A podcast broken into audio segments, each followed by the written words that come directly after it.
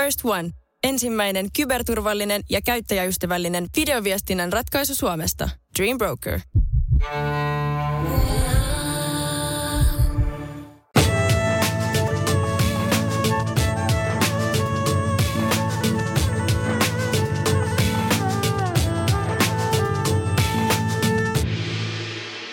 Lämpimästi tervetuloa mukaan Viisas sydän podcastiin. Meillä on tänään vieraana Einari Vuorinen. Tervetuloa. Kiitoksia ja hei vaan kuulijallekin. Mitä sulle kuuluu? Mulle kuuluu kiitos todella hyvää. Mm, Tämä aamu lähti ihanasti liikenteeseen omalla ajalla matkustajan linja-autolla tuolta Porin Reposaaresta tänne Helsinkiin. Niin se oma aika tarkoittaa sitä, että sulla on neljä lasta kotona. Kyllä, kissa ja vaimo. No niin. Eli tällaiset matkustamista on ihan mukavia välillä ottaa tuollaisia irtiottoja ja käyttää se tosiaan hyväksi tutkiskellen mitä tahansa. Joskus toki voi nukkuakin, jos tuntuu, että viikolla on jäänyt uni vähän vähäiseksi. Kyllä. Sä oot Mikko Hakulisen kanssa toinen osa MPR-yhtyeestä. Maailmaa rakastava rap-kollektiivi. Teillä tuli eka albumi 2018. Minkälainen vastaanotto saitte siitä? Se oli tosi mielenkiintoista, koska me tehtiin sitä, tehtiin sitä, se valmistui oikeastaan meidän puolesta 17. Ja sitten siinä kesti aikaa miksauksessa ja masteroinnissa ja sitten se ulos laittamisen kanssa aika kauankin. Joku seitsemisen kuukautta varmaan sen jälkeen, kun me oltiin Mikon kanssa valmiita lyriikkojen puolesta, niin otettiin vielä aikaa ennen kuin saatiin se pihalle. Mutta se vastaanotto oli todella yllättävän positiivinen, koska me tehtiin se niin suljetusti, minä, Mikko ja sitten tämä tuottaja Niko. Ja ei ajateltu yhtään, miten, miten joku ulkopuolinen voisi ottaa sen vastaan tai ei oikeastaan tehdessä ajateltu, että tuleeko se koskaan ulos. Totta kai se oli, oli niin kuin se tarkoitus, mutta se ei ollut oikeastaan oleellista, koska oleellisempaa oli saada sanottua se oma sana ja saada se tallennettua. Se oli enemmän itseään varten terapiaprojekti. Okay. Sellainen me sitä lähdettiin lähestymään ja sillainen siitä sitten tuli. Ja heti siinä, kun saatiin biisejä pihalle ja vedettiin keikkoja, niin heti tuli tosi erilaisilta ihmisiltä tuli positiivista palautetta. Heti ensimmäisestä keikasta lähtien tuli ihan rokkityyppejä sanomaan, että hei, mä en, mä en ikinä kuuntele räppiä, mutta tuo teidän juttu on tosi hyvä juttu. Niin tällaiset palautteet monelta eri rap-genren ulkopuolelta tulevalta ihmiseltä on ollut kyllä tosi silmiä avaavaa ja kertoo siitä, että jotain ollaan tehty oikein. Mm. Ihan mahtavaa. Mikä on se oma sanoma, mitä haluat tuoda tai haluatte tuoda? No, mulle on itselle tosi tärkeää ja Mikolle myös positiivisen sanoman ulostuonti. Ja mä tunnen jotenkin, että musiikissa ylipäänsä tuodaan ulos niin kuin liian vähän positiivisen kautta kaikkia. Totta kai on rakkauslauluja, mutta Suomessa aika usein on musiikissa sellainen kulttuuri, että tehdään melankolisesti kamaa. Ja että se rakkauslaulu on enemmänkin menetetyn rakkauden laulu kuin, niin kuin ylistys rakkaudelle. Et mä itse rakastan tehdä ilosta ja hyvästä olosta, rakkaudesta kappaleita. Joo, aivan. Milloin sä aloit tekemään musiikkia? Oh, oh. tota, tota, itse asiassa tuo debyyttialbumi oli se, milloin mä aloitin tekemään musiikkia.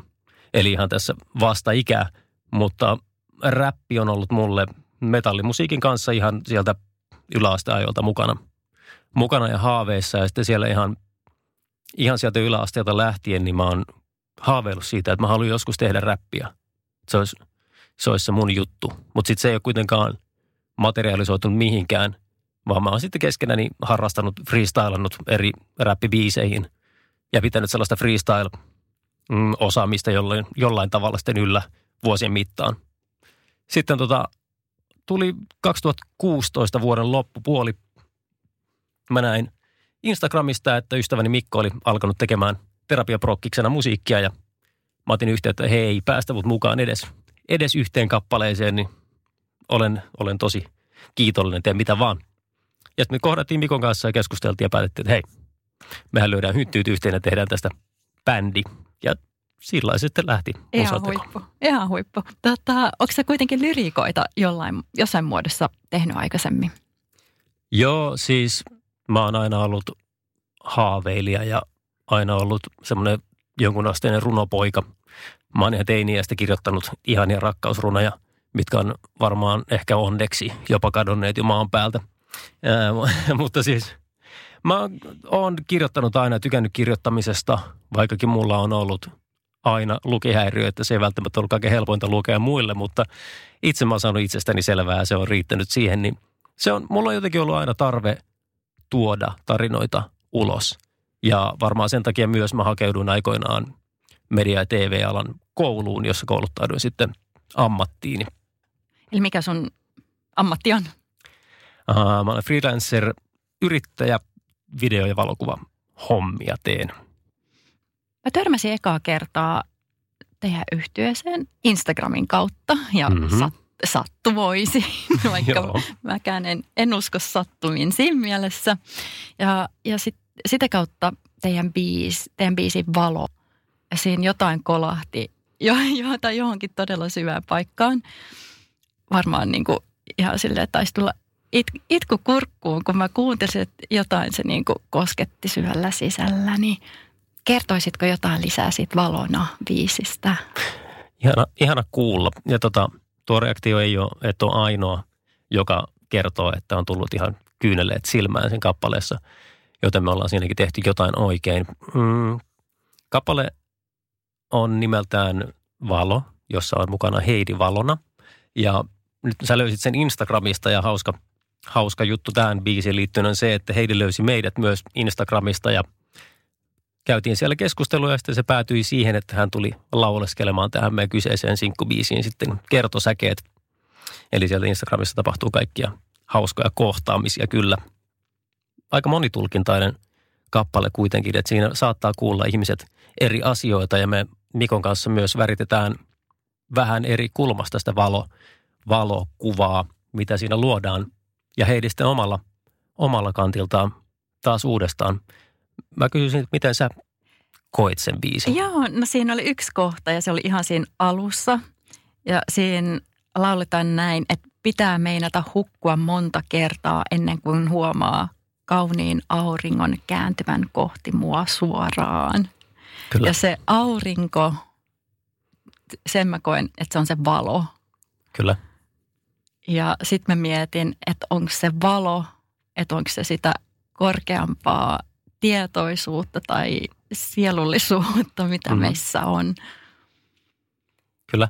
Ihan siis se, miten ihminen kokee valon, määrittää aika paljon sitä tunnetta, mikä, minkä tämä kappale varmasti myös aiheuttaa.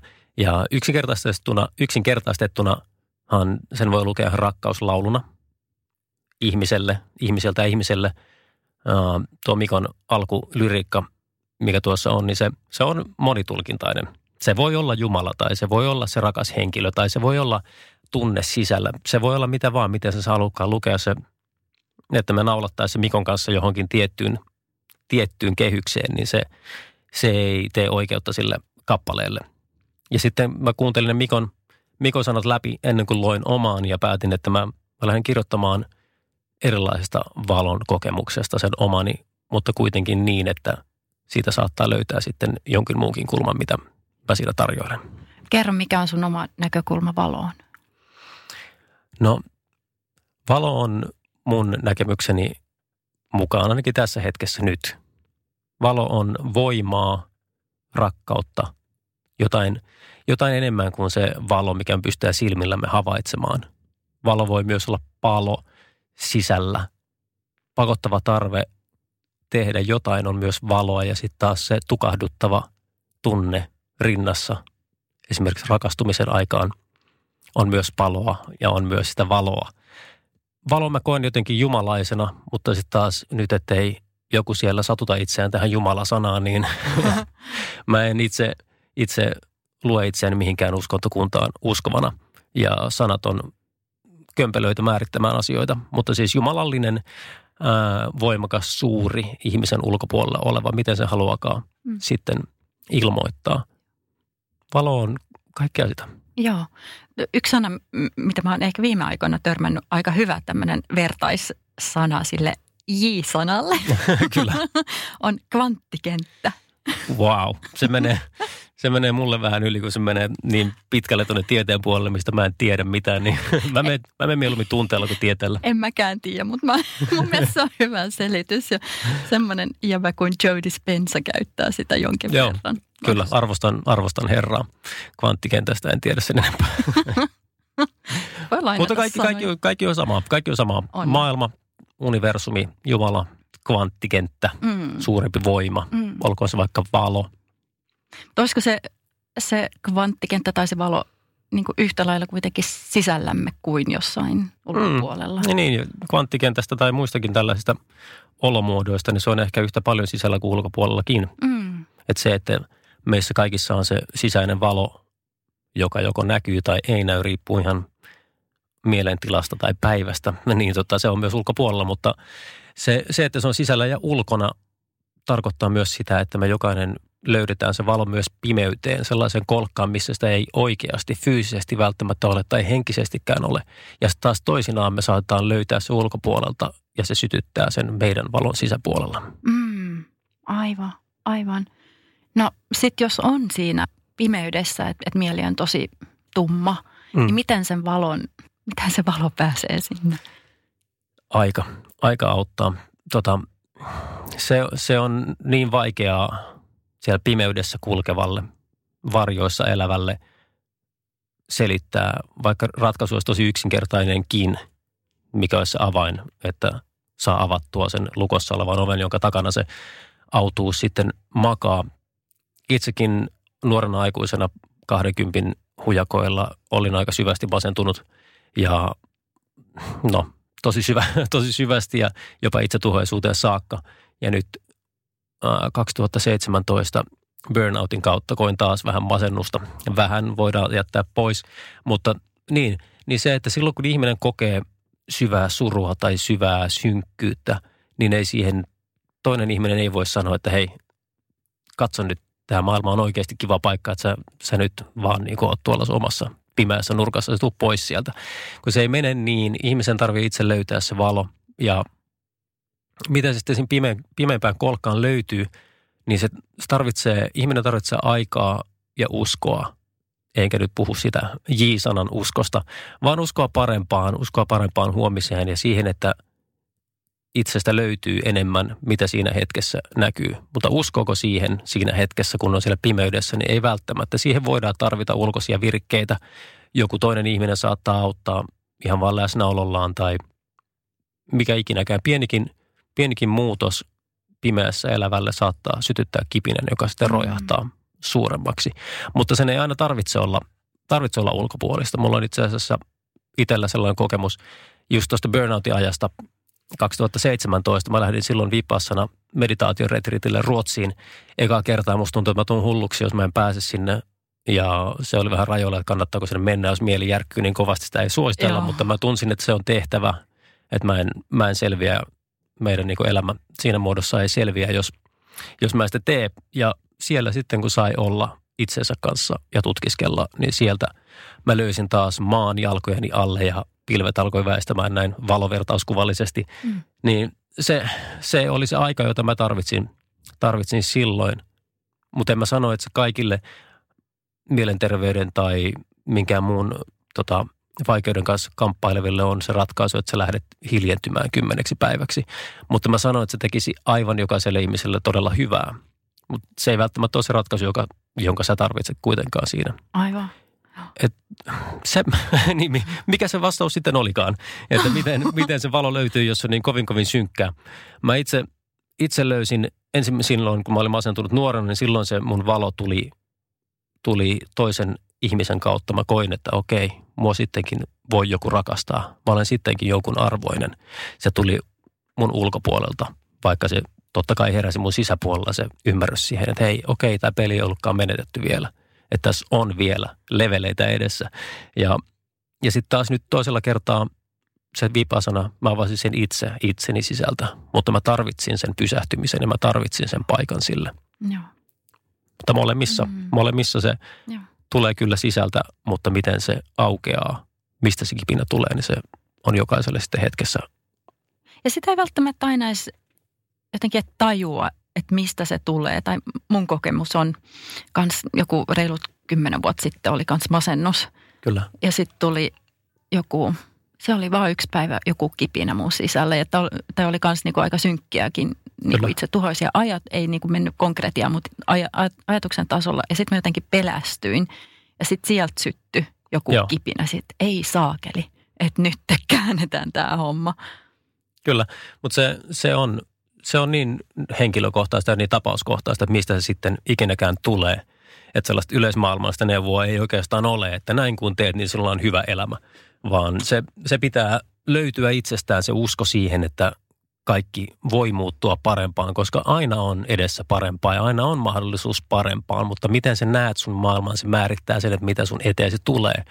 Jos sulla on hitsausmaski päässä, niin sä et kauheasti näe eteenpäin, mutta jos sä pidät silmät auki ilmasta hitsausmaskia, niin maailma on huomattavasti kirkkaampi, huomattavasti yksityiskohtaisempi, huomattavasti mm. paljon enemmän asioita, johon tarttua mm. ja mistä kiinnostua, mihin rakastua, mistä ei niinkään välittää suunnata huomiota muualle. Että se, se siis niin kuin jos, jos nyt sinä kamppailet siellä kuulia synkkyyden kanssa, niin älä kiirehdi, pysähdy, ota aikaa itsellesi. Se, se tulee eteesi, se mikä laukaisee kipinän sun sisällä. Se tulee varmasti, kun annat sille aikaa.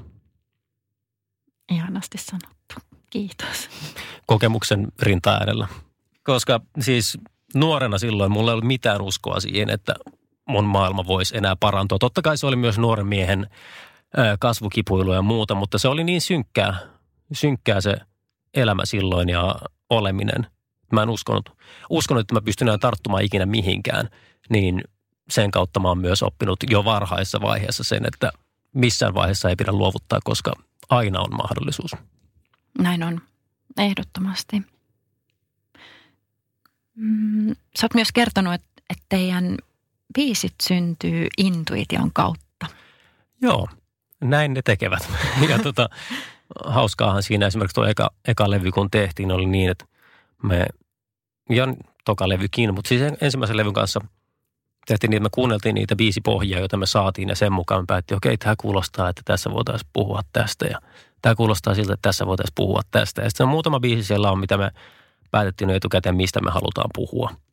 Yksi oli, että me halutaan tehdä biisi ystäville, ää, joka on nimeltään Lähellä. Me haluttiin tehdä biisi meidän lapsille, joka olisi taas väreinä tuulessa. Ja me haluttiin tehdä kauneusihanteita kritisoiva kappale, joka on täydellinen. Muut kappaleet sitten taas sai muotonsa sen musiikin, sen musiikin viedessä meidät. Ja samalla tavalla meillä on uusia demoja uuden levyn, uuden levyn varalle. Me lähdettiin niitä kuuntelemaan meren rantaan laitettiin biisit soimaan ja fiilisteltiin. Laitettiin silmät kiinni ja välillä tuijoteltiin merta ja sitten joo, tämä on ihan selvästi tästä tulee tämä ja tämä tunne ja tämä on ihan ehdottomasti tämä, tämä kappale kertoo tästä ja tästä. Et se, se jotenkin tuo musiikki mulle henkilökohtaisesti ja huomaan myös, että Mikolle toimii samalla tavalla, että se rytmi, energia, se väreily, mikä siinä on, se jotenkin kertoo jo, että mitä mä haluan. Se laukaisee mun sisällä sen saman väreilyn ehkä mutta siinä taajuudessa, miten mä sen koen, se löytyy, se vaan tulee mukaan. Ja sitten se yleensä myös toimii siinä ihan kivasti. Ainakin tähän mennessä tuntuu siltä. Eli kun se tulee sinne mukaan ne, ja se tunne tulee ja ne sanat tulee ja joskus joku puhuu sanasta download, että se tulee Joo, downloadauksen. Onko tämä niinku joku tämmöinen tuttu fiilis sulle, että se tulee vaan jostain plumpsahtaa? Joo, siis kyllä siinä on tuttua. Se, kun mäkin olen harrastanut sitä freestylia sieltä ihan teinistä lähtien, niin siinä ei ole kauheasti aikaa ajatella, mitä sanoo, koska koko ajan tuottaa sanaa toisen perään, niin ei, ei jää liikaa tilaa sille, että mitä, mitä sitten tekisi seuraavaksi, vaan se pitää vaan mennä intuitiolla eteenpäin. Ja sama, samalla tavalla monessa, monessa kappaleessa, mitä on tehnyt, niin kun lähtee kirjoittamaan asiaa, niin sitten yhtäkkiä huomaan, että okei, mä kirjoitin sivullisen, että mistä tämä tuli. Että mä en, mä en kirjoittanut tätä, että tämä tuli mun lävitse. Että se, että tämä kuulostaa jopa hyvältä ja mä en tiedä, että miten mä päädyin tähän. Kuulostaa jopa hyvältä, pikku itsekritiikki siinä. mutta, mutta tosissaan se, että monta kertaa on käynyt niin, että mä oon huomannut, että okei, okei, mun käsittään kyllä teki, mutta siis mä en tunnusta, että mä oikeasti ajattelen tämän läpi. Mutta pitääkö sun mielentila olla sitten joku tietynlainen, että sä saat niinku yhteyden siihen omaan intuitioon? Totta kai se, se auttaa, kun on niin sanottu flow, flow-tila päällä. Mutta sitten taas siihenkin pystyy jossain määrin kouluttautumaan tai pakottamaan itseään. Mutta kyllä sen, niin sen, se on ollut hauskaa huomata, että jonain päivinä vaan tuntuu siltä, että okei, nyt on pakko pistää läppäri auki, musa pyörimään ja mennä freestylamaan. Tuntuu, että nyt, nyt mulla on se olo, että voi tulla jotain. Ja silloin mulla on monta kertaa just tällaisen, tämmöisessä olossa. Mun on vaikeasta kuvailla, mikä se on, koska se ei oikein tunnu, se ei tunnu, se ei tunnu sanoina mun päässä, niin se ei oikeastaan tunnu mun vartalossanikaan sen suuremmin. Että mä osaisin merkitä, että missä se tuntuu. Ei ole iso varvas, mikä pistelee, vaan niin se on jotain, jotain, jotain kokonaisvaltaista, mikä on mun, ei välttämättä edes mielessä, vaan mielen takana. Mm. Vaikea niin kuin selittää, mikä tunne se on, mutta silloin kaikki menee kohdilleen ja tulevan levyn kappaleen yhden kirjoitin myös pelkällä yhdellä freestyle-vedolla. Se oli nopein biisin kirjoitus, mitä mä oon ikinä tehnyt. Se nyt ei ole vielä ulkona, että sitä ei pääse kuuntelemaan, enkä voi sitä enempää mainostaa, mutta joskus siihen kirjoittamiseen, biisin kirjoittamiseen menee se 30 sekuntia ja joskus siihen menee sitten sata Ai. kirjoituskertaa. Tuleeko se ikinä silleen, että sä oot vaikkapa suihkussa tai tekemässä jotain ihan muuta? Tuleeko se, voiko se tulla silloinkin? Totta kai voi. Ja, ja välillä on myös niin, että ei ole mitään fiilistä, että kun lähtee just mun tapauksessa freestylaamaan, niin sitten huomaakin, että okei, tässä oli portti auki, että nyt, nyt tuli hyvä, hyvää tavaraa talteen taas. Hyvä, että lähdin leikkimään. Mutta siis niin kuin, niin tuleeko se, jossain tulee, ehdottomasti mä kannan aina muistiota mukana, niin mihin mä kirjoitan sitä, jos tulee lauseita tai pidempiä pätkiä, niin mä kirjoitan heti ylös, koska mä omistan aika huonon muistin pääkopassani, niin mun on pakko kirjoittaa kaikki ylös, ettei ne katoa. Ja myös sen takia, ettei ne katoa, vaan myös sen takia, että, että mä toista itseäni liikaa. Että jos mä luulen, että mä teen tämän ensimmäistä kertaa, niin saattaa kyllä olla sadas kerta, kun se sama asia Aivan. tulee ulos. Joo. Se, tuota, mainitsit sen täydellinen biisin. Tavallaan kannustatte ihmisiä heräämään. Mitä herääminen tarkoittaa? Herääminen nyt tässä kappaleessa, kun kerrotaan heräämisestä, niin me herätellään ihmisiä ehkä näkemään uudelleen se, mitä meille kauneusihanteena tarjotaan. Näkemään se, että mitä, mitä itse on ja näkemään se, että se riittää. Että meidän ei tarvitse olla, mitä joku lehti sanoo tai mitä se Instagram sanoo tai mitä muut ihmiset sanovat, mikä on se, mitä tällä hetkellä ihannoidaan, mitä tällä hetkellä rakastetaan, koska meissä kaikissa on rakastettavaa. Me kaikki ollaan täydellisiä omalla tavallamme. Meissä kaikissa on puutteita, mutta se tekee meistä myös samalla täydellisiä. Se tekee meille myös mahdollisuuden kasvaa. Se ihminen, joka sanoo olevansa valmis, ei ole valmis, koska se ihminen, joka on valmis, se istuu yksin hiljaa ja meditoi elämänsä läpi. Voisiko se olla myös sitä, mä mietin ääneen tässä samalla, Mietin kun vaan. mä puhun, että voiko herääminen myös tarkoittaa, että herää siihen, että sisällä on sitä – valoa. Kyllä, ehdottomasti. Näet maailman uudella tavalla. Näet maailman uudestaan. Se, että sulle on opetettu jotain, sä oot oppinut jotain, sä oot ottanut mallia jostain, sä oot muovannut sun oman todellisuuden tietynlaiseksi. Se ei tarkoita, että se on totta. Se on sinun oma todellisuutesi kyllä. Mutta pitääkö siitä pitää kiinni? Ei varsinkaan silloin, jos se on sulle itsellesi haitallinen, jos sä teet jotain, mikä ei tunnu luonnolliselta sulle. Eli erääminen pois omista rajoittavista uskomuksista, ajatuksista. Joo, just, juurikin näin. Ja mä itse, itse on tässä just juurikin, mitä siitä on, ehkä pari viikkoa aikaa mä keksin itselleni uuden lainausmerkeissä mantran, äh, mikä menee näin, pienennä kuplaasi. Eli, eli aina kun mulle tulee semmoinen olo, että mä en voi, että ei tämä ei tää ole niin kuin, mä en voi tehdä tätä nyt. Että tämä ei ole. Esimerkiksi mulle tuli tämä sellaisessa hetkessä mieleen, kun mä olin tanssimassa vaimoni kanssa. Ja sitten mä ajattelin, mä en, siis mä en juo alkoholia nimeksikään, niin tota, mulla oli olo, että nyt ei tanssita. ei ole tanssiolo. Että sitten näillä on nämä ihmiset ympärillä ja katsoja kaikkea. Sitten mä tajusin taas, löysin itse niitä hetkestä. Ei se ole mitään merkitystä. Piennä kuplaasi. Älä ajattele niitä ihmisiä ympärillä, vaan piennä se kupla sen sun pään kokoiseksi ja nauti siitä. Se kaikki, mikä siinä kuplan sisällä on, se on oleellista ja kaikki muu on turhaa. Mm, loistavaa. Ja sitten mä tanssin. No niin, ja hauskaa oli. hauskaa oli. Ja, ja pitkään asti. Ajatus on myös siinä tuossa pienenä kuplaasi asiassa, että, mitä mä koitan, tai on koittanut pitkän aikaa itselleni viljellä se, että elämä ei ole niin vakavaa. Ja myös viljellä muille, että ei elämää pidä ottaa niin vakavasti. Mm. Koska siinä menee aikaa hukkaan, jos sä mietit liikaa, että mitähän mä voin tehdä tai mitähän muut ajattelee tai mitä tahansa. Jos sä rajoitat itseäsi liikaa, niin sä elät aina vankilassa. Mm. Ja mulla kädessä lukee rajaton, joka muistuttaa mua siitä, että ihmisen mieli, niin kuin ihminenkin, on rajaton. Meissä on paljon enemmän kuin itse uskommekaan. Mm, näin kyllä on. Mihin muun sä käytät intuitiota kuin musiikin luomiseen? Mä tykkään tehdä milloin mitäkin ratkaisuja ihan sen mukaan, miltä tuntuu. Et mä tykkään seurata, seurata aistimuksia, intuitiota, kuunnella sisäistä ääntä, miten se haluaa ilmaista, mutta itse asiassa tuo sisäisen äänen kuuntelu se on jotenkin kauhean harhaanjohtava, koska ihmiset voi mieltää sen niin, että pitää kuunnella ajatuksia. Ja ajatukset sitten taas ei ole se sisäinen ääni, mitä pitää kuunnella, koska ajatukset saattaa aika usein otteeseen johtaa harhaan riippuen siitä, siitä tasosta, millä sä tällä hetkellä tallaat. Mutta joo, se, siis enemmänkin se on valppautta, tuntea maailmaa itsessään ja ympärillään. Et mä voin ottaa pienikin merkkejä ympäriltä tai itsestäni, mikä vaikuttaa mun toimintaan ihan vaikka kaupassa. Ostanko raaputusarvan vai en? Se kertoo se hetki siinä tiskillä sen, että pitääkö se tehdä vai ei. Joskus se osuu oikein, joskus väärään. Mutta mä, mä pyrin koko ajan tekemään siitä tarkempaa siitä mun intuitiivisesta toiminnasta ja koko ajan myös ylläpitää sitä niin, että mä en sulje pois asioita. Ja se voi olla niinkin yksinkertainen asia, että mä kuljen tuolla Helsingin katuja alaspäin ja mietin, että okei mä oon menossa nyt tuohon kohteeseen, mutta tuosta pääsisi suoraan, mä menenkin tuosta vasemmalle ja sitä kautta. Että jos musta tuntuu, että mä poikkean polulta, niin mä poikkean polulta. Niin se tekee, tekee elämästä uutta ja hauskempaa.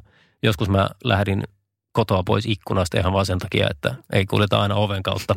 Ja sitten taas leikkaustyössä ja kuvaustyössä, mitä mä teen, niin valintat on aika usein intuitiivisia. Että se, mikä tuntuu, tuntuu hyvältä, niin se yleensä toimii. Ja se tietysti pohjaa siihen, että siihen on ammatillinen koulutus, tietää mikä on oikea väärä ää, kerronnassa ja tietää, että miten sitä oikeaa väärää pystyy venyttämään tai rikkomaan niin, että se toimii edukseen. Että jos nyt lähtee noviisi kuvaamaan kautta leikkaamaan ihan vaan fiiliksellä, niin se ei välttämättä näytä samalta, jos jos sen tekee ammattilainen. Se, että kun sä ymmärrät, ymmärrät maailman, missä sä toimit ja uskallat kuunnella jotain muuta kuin sun ajatuksia, niin se tulee aika hauskoja, hauskoja tapauksia. Mä tunnistan tuon kadulla, kadulla tallaamisen ja otetaankin sitten joku toinen tiehaara. Tota, Onko tämä intuitio, onko se terävöitynyt vuosien varrella? On, ja se siis selkeästi selkeytynyt kyllä.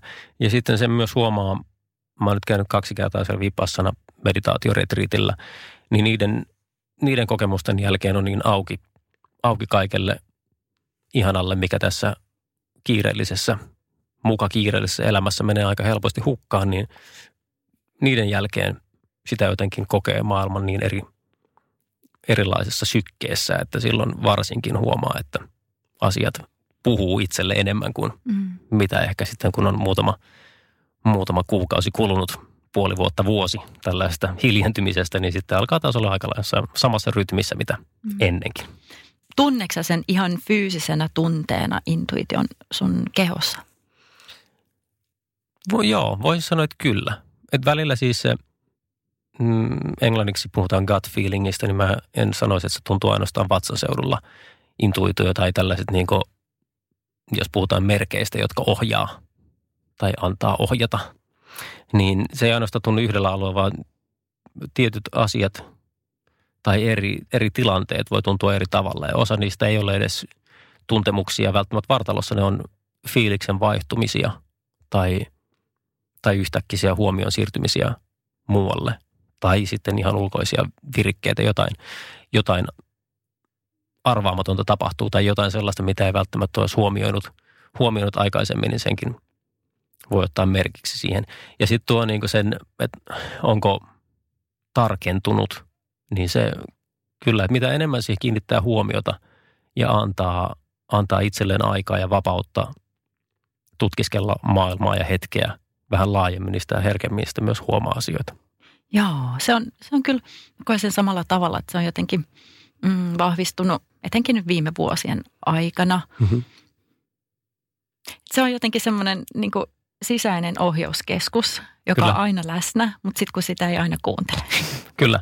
Ja siinä on myös se, että ihmiset voi mennä harhaan sen kanssa myös sit, jos lähtee nyt tuosta, että okei, ne puhuu intuista, että se ohjaa. Että okei, mennään vaan, mä lähden tästä ja kuuntelen, mikä musta tuntuu oikealta. Niin jos se onkin sitten se pääkoppa, mikä puhuu, niin se voi mennä hyvinkin harhaan ja sitten tulla semmoinen olo, että okei, ei tässä mitä intuitiossa ole edes mitään itua, että antaa sen olla, että mä menen pelkällä logisella mm. ajattelulla tästä eteenpäin. Loginen ajattelu on todella hyvä ja todella tärkeä mm. monessa tilanteessa, mutta välillä on hyvä myös päästää vähän irti ja ottaa kädet pois ratista. Ei nyt jos ajaa autoa välttämättä fyysisesti sille, mutta kielikuvallisesti, niin mä suosittelisin kyllä kokeilemaan pysähtymistä ja hetkessä kuuntelemista. On se sitten kaupan kanssa, missä olet maksamassa vai, tai sitten, tai sitten kävelylenkillä.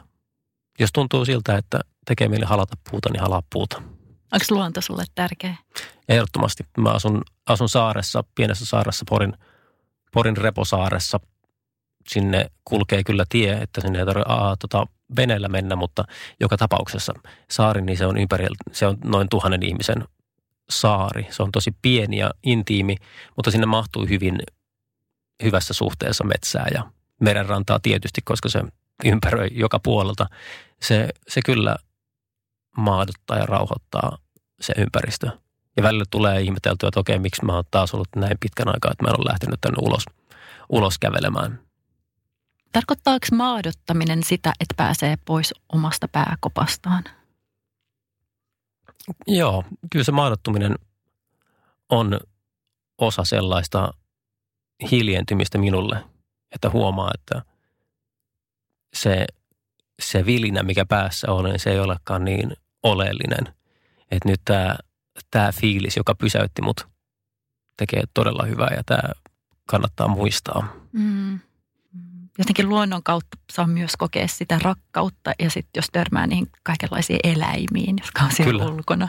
Kyllä, kyllä. Ja tuollakin on, on ilo kyllä nähdä erilaisia eläimiä. Siellä liikkuu paljon rusakkoja ja totta kai lokkeja saaristossa, mutta sitten se kauriita, kauriita pomppii menemään. Se on ainakin hieno, hieno on. hetki kohdata yllätyksellisesti jokin, joku muu elävä, elävä olento tuolla mennessään. Sitten ne pysähtyy ja katsoo silmiin. Kyllä. Se on ihmeellistä. Sä puhuit siitä vielä, että, niinku, että ne biisit syntyy intuition kautta. Onko intuitio sama asia kuin luovuus tai millä tavalla ne linkittyy yhteen? Hmm. Hyvä kysymys. Intuitio on sama kuin luovuus.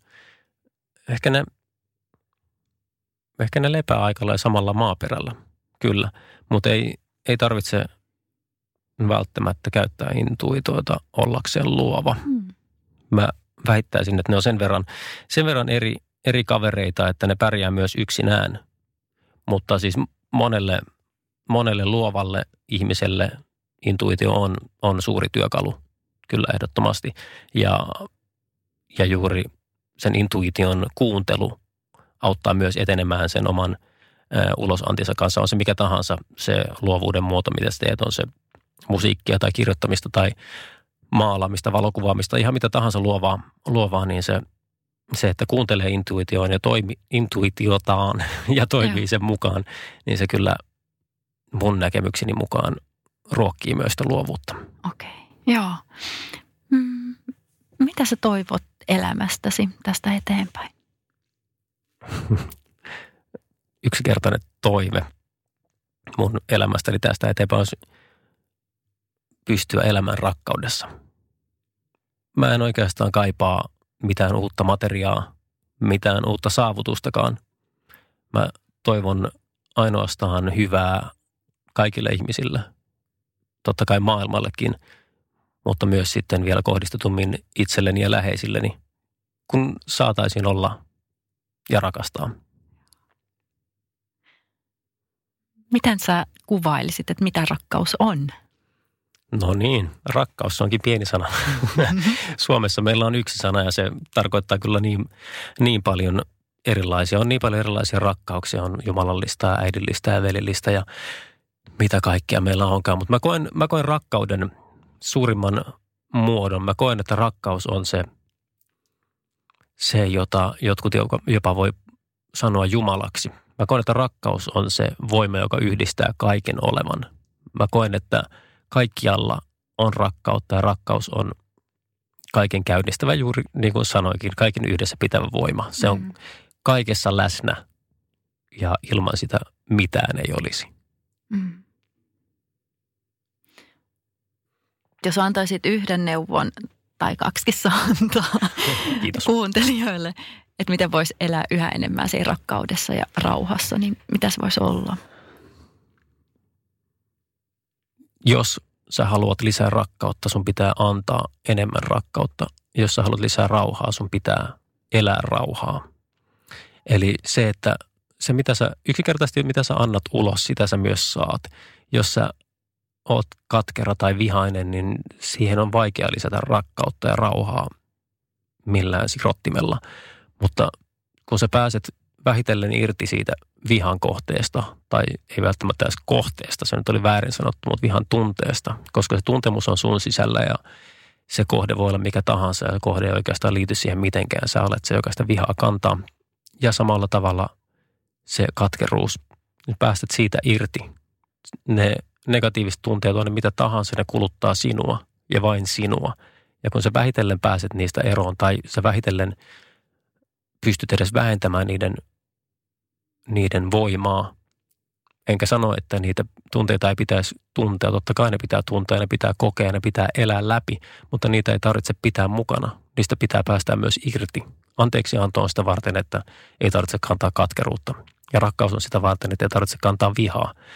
Ja sitten kun se saa konkreettiselle tasolle, kun sä ymmärrät, että sinä olet se, joka kärsii sitä negatiivista tunteesta, niin siinä kohtaa sä voit ottaa itsesi kiinni vaikka tilanteesta, joka saa sut suuttumaan tai muistaa jonkun ikävän tapahtuman menneisyydestä, joka edelleen pitää sua katkerana, niin sulla on se kuitenkin ohjaus siihen sun mieleen. Kunhan tunnistat sen, niin sä pääset lähemmäs sitä hetkeä, jossa sä olet valmis päästämään irti myös siitä. Ja kun vähitellen kouluttaa omaa mieltään irrottamaan näistä negatiivista tunteista, niin sillä tavalla pystyy lisäämään sinne väliin sitten sitä rauhaa ja rakkautta. Ihan mahtavaa. Kiitos Einari. Kiitos. Ja mä luulen, että tähän on, on tota varmaan hyvä lopettaa. On, tuleeko vielä mieleen jotain, mitä sä haluaisit sanoa? No sanotaan vaikka näin, että mitään ei olla vielä menetetty ja kaikki on vielä mahdollista. Aina, aina on parempaa edessä ja se mitä on takana, niin se on jäänyt jo taakse. Ei sillä ole tässä hetkessä mitään merkitystä. Ja kun sä tiedät sen, että tulossa on parempaa, niin se saa, se saa tämän hetken tuntumaan kevyemmältä. Ja sitten pitääkö sille pistää leima, että okei, ensi viikon perjantaina tulee parempaa, niin ei. Tiedät sen, uskot, elät sitä, tunnet sen, että tulee parempaa. Se päivä tulee. Rakasta ja koita rauhoittua. Kun käy näin. Älä tingi, ota kingi. Pilkington, se on kaikkien vakuutusyhtiöiden kumppani. Tuulilasin korjaukset jopa odottaessa ja helppo vaihtopalvelu. Etsi lähin asennusliike osoitteesta tuulilasirikki.fi. Laatu